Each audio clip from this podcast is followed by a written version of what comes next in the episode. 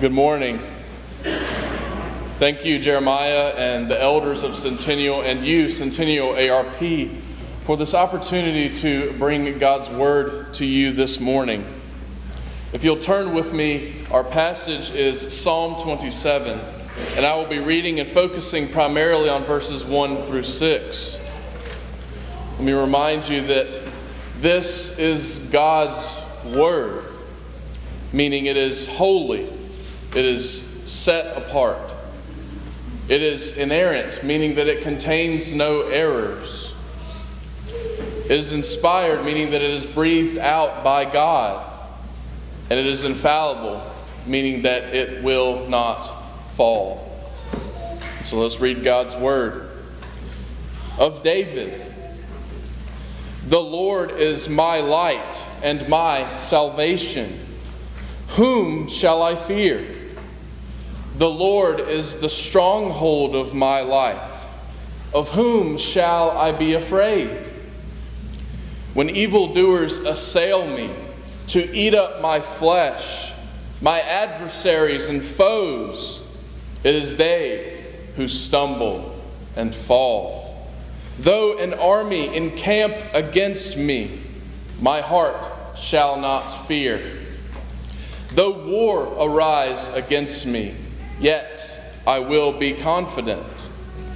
One thing have I asked of the Lord, that will I seek after, that I may dwell in the house of the Lord all the days of my life, to gaze upon the beauty of the Lord and to inquire in his temple. For he will hide me in his shelter on the day of trouble. He will conceal me under the cover of his tent and he will lift me high upon a rock. And now my head shall be lifted up above my enemies all around me, and I will offer in his tent sacrifices with shouts of joy. I will sing and make melody to the Lord. The grass withers, the flowers fade, but the word of our Lord endures forever. May it be a blessing unto his people. Amen. As we continue thinking about this psalm, let us go to the Lord in prayer.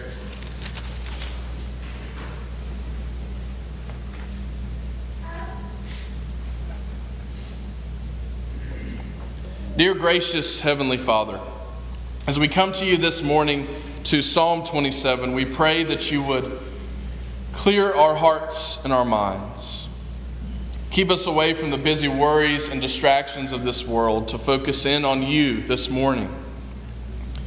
Father, we pray that you would use your Holy Spirit through the speaker this morning, for you are the one that guides us through this to help us better understand you.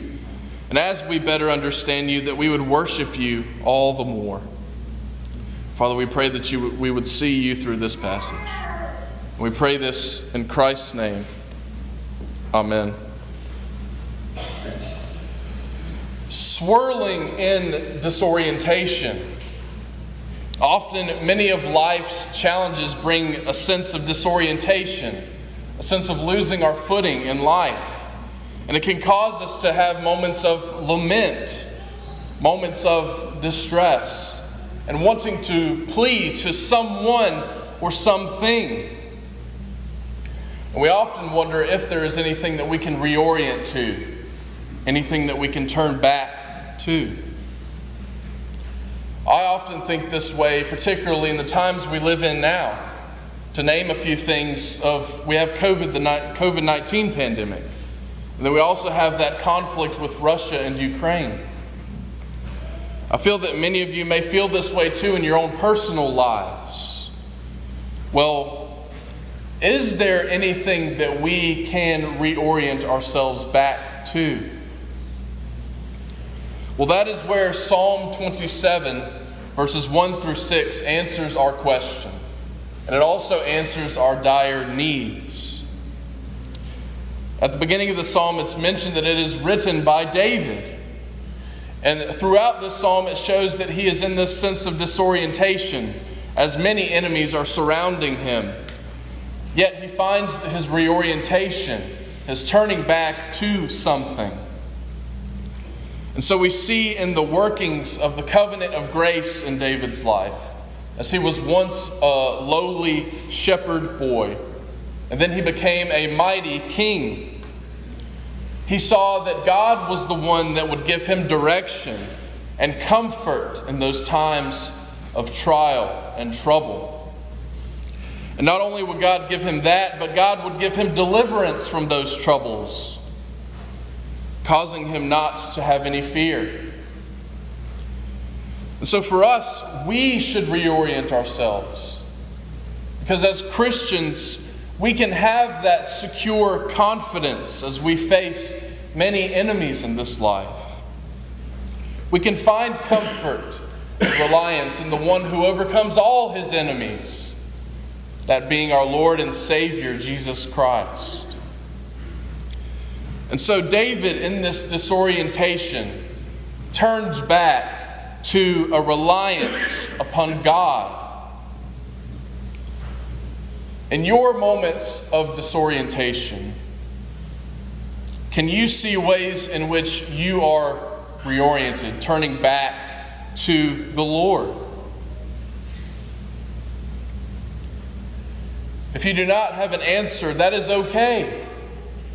Because our passage today presents to us three components of the Lord that can help us have that reliance upon Him that He gives us.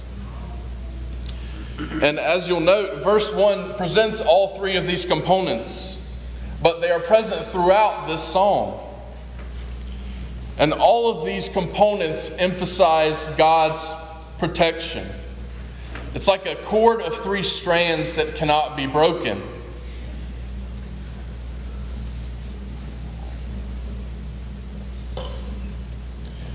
And so, our first component is that the Lord is our light. See this in verse 1. As we look at this verse, what is something that sticks out? What is something that is repeated three times?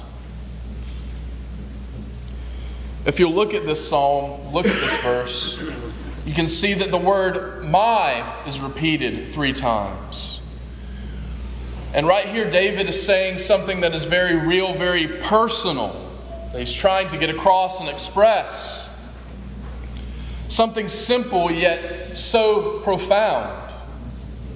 Profound in the sense that David, in this disorientation, turns back into a faith and assurance in the Lord that the Lord calls him his own and that David calls the Lord his. And so, in looking at this, we have to recognize how David begins with saying how this assurance starts. And this assurance starts with first and foremost who God is. So we see that root of assurance in verse 1, where it says, God is our light, our salvation, and the stronghold of our life. And so, looking directly at light, what is the light that David is speaking of? Well, we see that this light is a source of positivity, a source of things like joy, goodness, and hope. It is that answer to fear and the forces of darkness. Darkness being that source of negativity like evil, sin, death. And so, David, using God as his light, affirms that even in those dark, terrible threats in his life, that he will not fear, because God is the only light that can dispel that fearful darkness.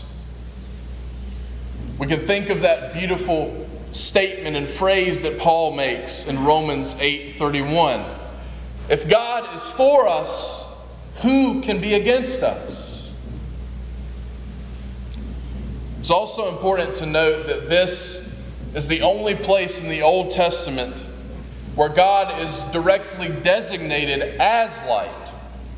There's many other places in the Old Testament where he is created light where he has given and shown light to others. And so we see this in the Old Testament, but it continues onward into the New Testament. The light is also directly designated to one particular figure in the New Testament. That figure being Jesus Christ.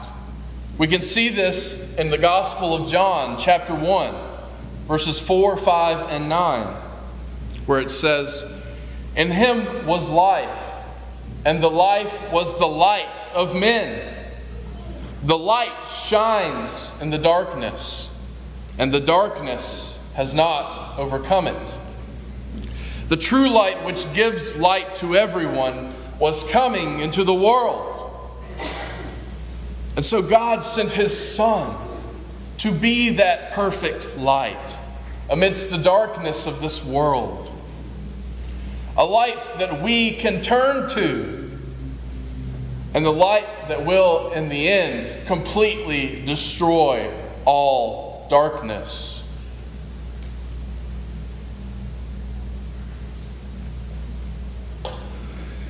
So, as we look at this, what causes David not to fear? What causes him not to be afraid?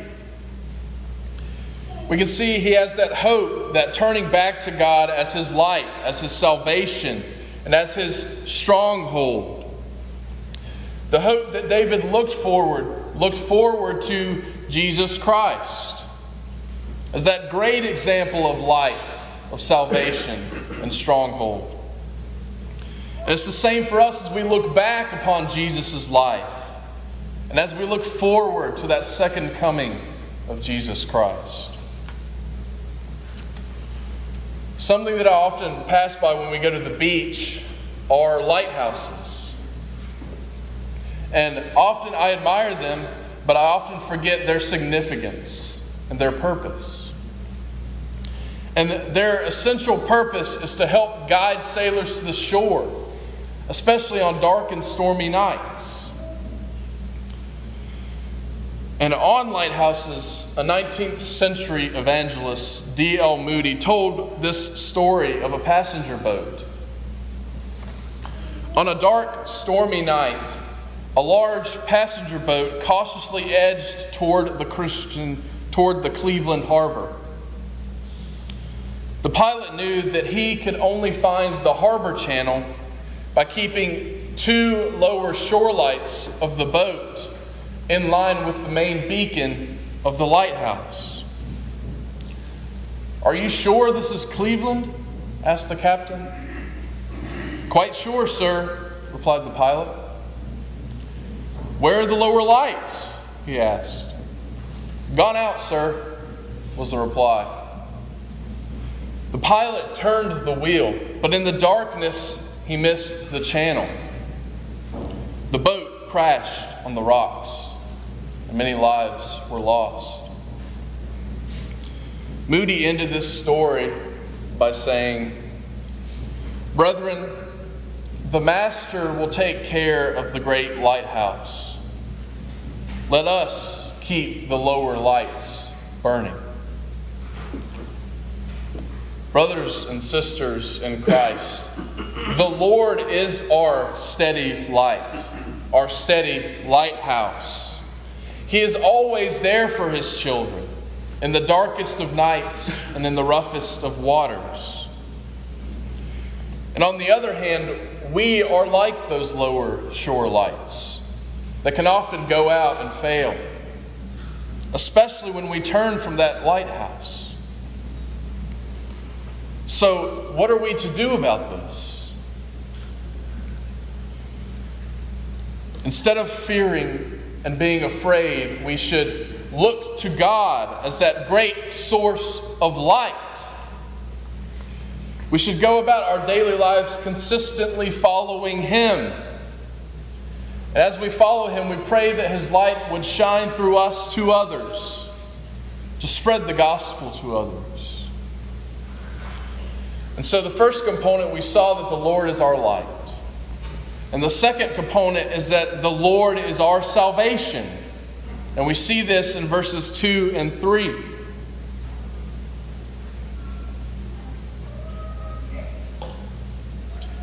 And first, we have to ask well, what is salvation? Salvation, in its shortest terms, means deliverance. And so for us, we point to that one great deliverance of all time of our deliverance from sin by Jesus Christ's death on the cross. And so, as we tie light and salvation together, Charles, Charles Spurgeon once said that salvation finds us in the dark, but it does not leave us there. It gives light to those who sit in the valley of the shadow of death. And we see this through David's experience as he mentions in verses 2 and 3. In verse 2, we see, well, what happens to the evildoers, to the adversaries and foes? We see that they stumble and fall you can see that this is in a present and futuristic sense. Because he says, when evildoers assail me, that the evildoers will come. But it is also present because they do stumble and fall. And David paints these evildoers as wild animals, those that would seek to eat, rip apart, and tear up flesh. And they think that they can win, they have confidence in themselves. But then again, we see their result that they are weak compared to God, that they stumble and fall, and great is their fall. And then as we look at verse 3, we ask, What faces David? And how does he respond? Where it says, Though an army encamp against me, my heart shall not fear. Though war arise against me, yet I will be confident. We see enemies surrounding David, seeking to cause him harm, seeking to cause a war against him. And here he's talking about an actual war that is starting with fighting. Uh, you can term it as a battle. And commentator David Dickson said this about this verse that these trials that David is presenting are meant as testings of our faith. And so that's experienced here. As David showed what Spurgeon later coined that confidence is the child of experience. Because of these experiences, these armies and these wars that are coming against David, he is building up that sense of confidence in the one who will deliver him from those wars. On Thursday, February 24th, President Vladimir Putin ordered Russian troops to invade Ukraine, starting a war and a conflict that is leaving many dead, injured, and fleeing the country.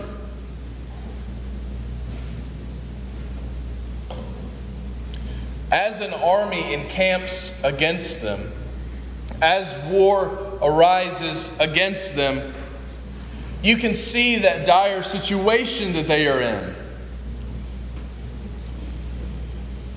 But what is quite extraordinary to witness are the Ukrainian Christians. I don't know if you've seen any, but there's a number of videos out of Ukrainians, whether praying with one another, singing hymns with one another. And in fact, there's posts about them that they even worshiped God as families just days after Russia invaded. That is nothing but the power of God. That they can have that confidence, that fearlessness that can only be found in that one true deliverer, the Lord God Almighty. And so, when armies surround you, when wars rise against you, how do you respond? Or how should you respond? We should respond as ones with an unwavering faith, like David, that comes from the Lord and can only be in the Lord. We may be thinking here, what more could we need? The Lord is already our light and our salvation. There seems like there's so much packed in there already. But there's good news that we serve a glorious God who mercifully provides for us more than we could ever imagine. And so that leads us to our third component that the Lord is our stronghold in verses 4 through 6. Well, what is a stronghold? A stronghold is a spiritual refuge and security. It is that spiritual refuge from those pains of life where God shows that He is for His people. You can think of a castle and then there's the citadel in the center, that stronghold in the center that is almost impenetrable. Yet God is completely impenetrable. Proverbs 18:10 puts it in this same way that the name of the Lord is a strong tower. The righteous man runs into it and is safe. And so we see that these three strands of the cord of light, of salvation, and of stronghold that they entangle together as this sense of God's safety, security, and protection. And David, realizing this protection, prioritizes something. Well, what does he prioritize? Let us look at verse 4. One thing have I asked of the Lord, that will I seek after, that I may dwell in the house of the Lord all the days of my life, to gaze upon the beauty of the Lord and to inquire in his temple.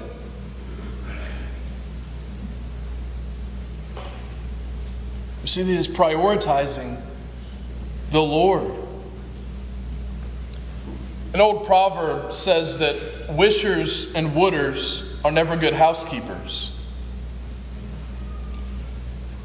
David doesn't say in this verse that I wish I asked the Lord or I, I would seek, but he has that confidence. He is saying, I have asked, I will seek. So, this thing that he's asking for and seeking for is to dwell in the house of the Lord. Does this part of this verse sound familiar to you from another psalm?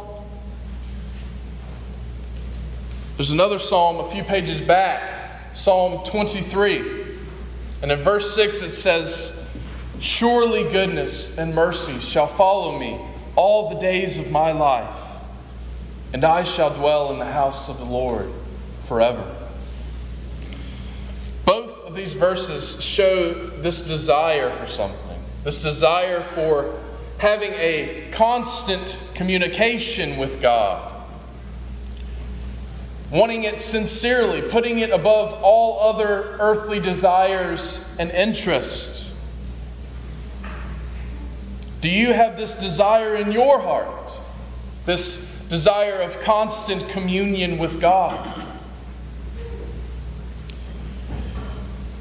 James Montgomery Boice said on this verse, focusing on the worship of the Lord, that there is something to be said about the sheer physical singing of the hymns and the psalms, the sitting in the pews, the actual looking to the pulpit and gazing upon the pulpit Bible as it is expounded, the tasting of the sacrament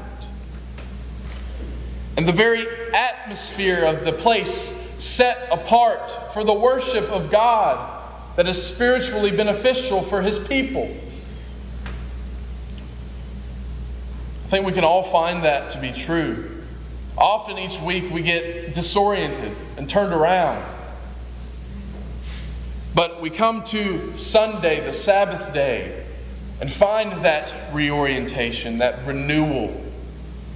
We find that refuge, that stronghold. And as we do that, may we seek to not only see it on Sunday, but see it throughout the entire week.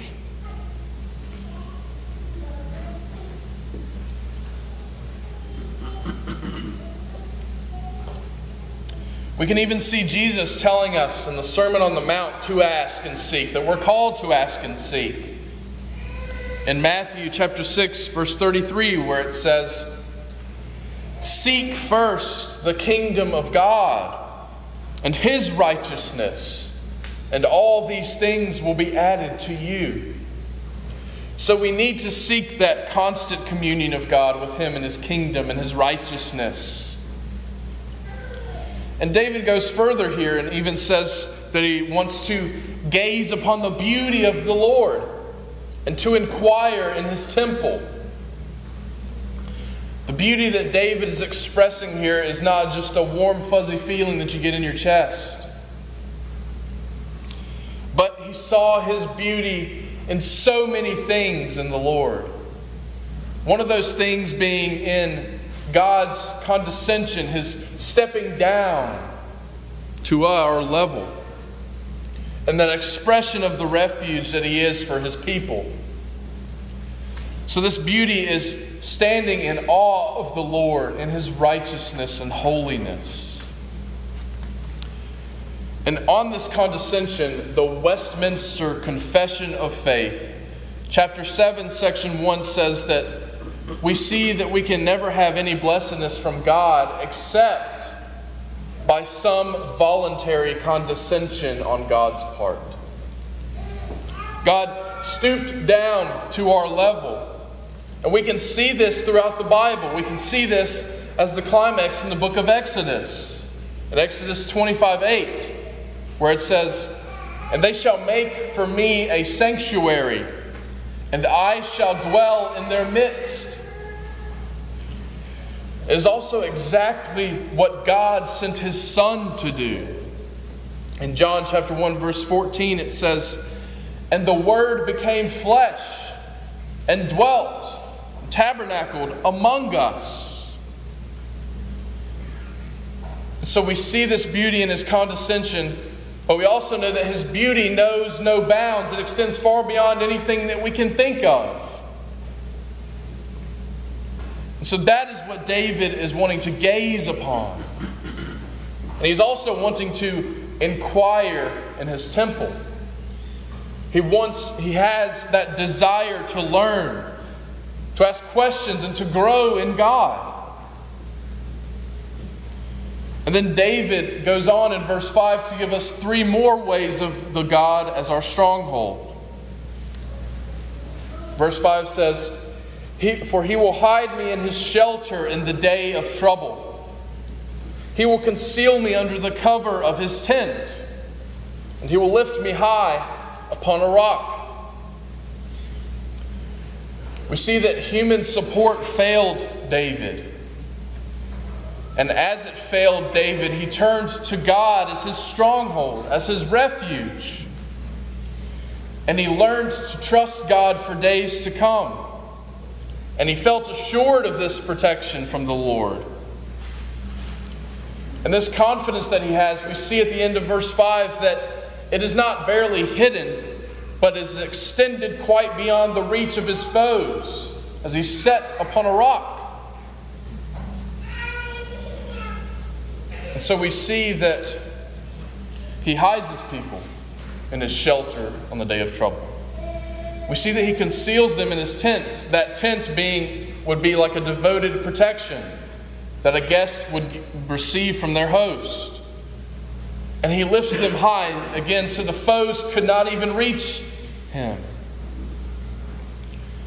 And so this stronghold of the Lord, it is providing complete and total safety.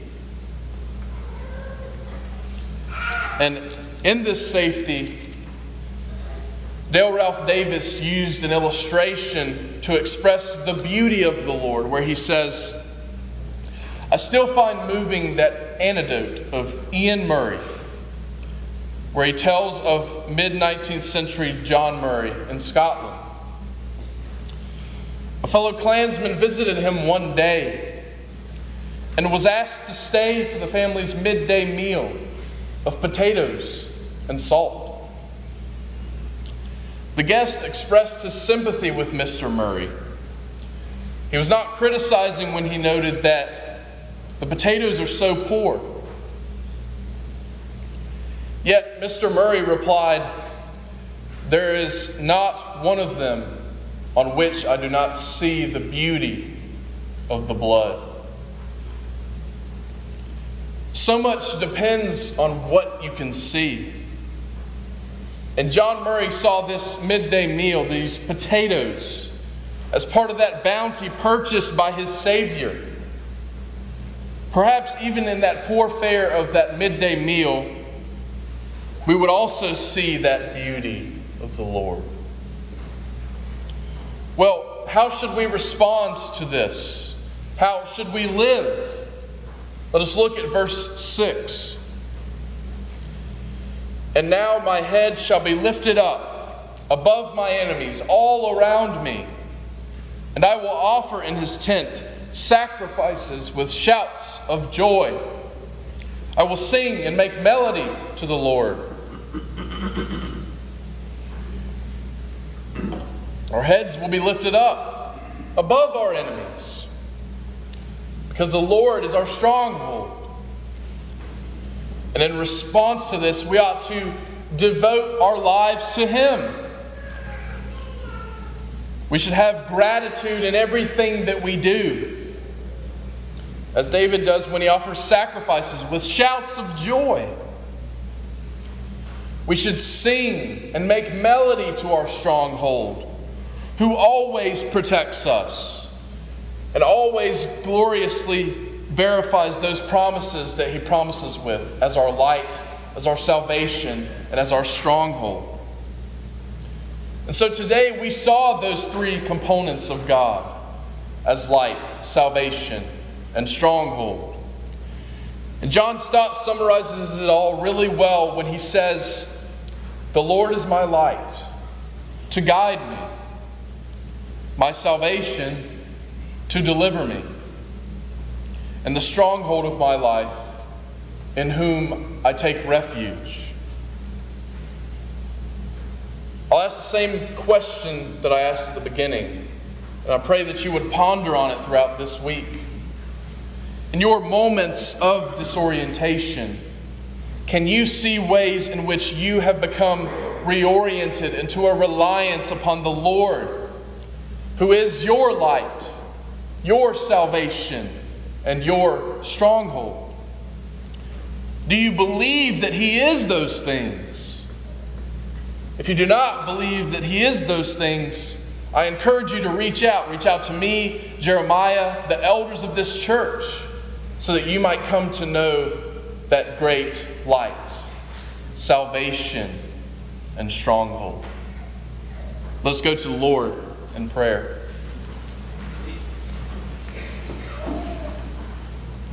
Heavenly Father, in our weakness and often occurring disorientation in life, give us the gracious ability to reorient, to turn ourselves back to you. Father, may we truly believe that you are our light, our salvation, and our stronghold.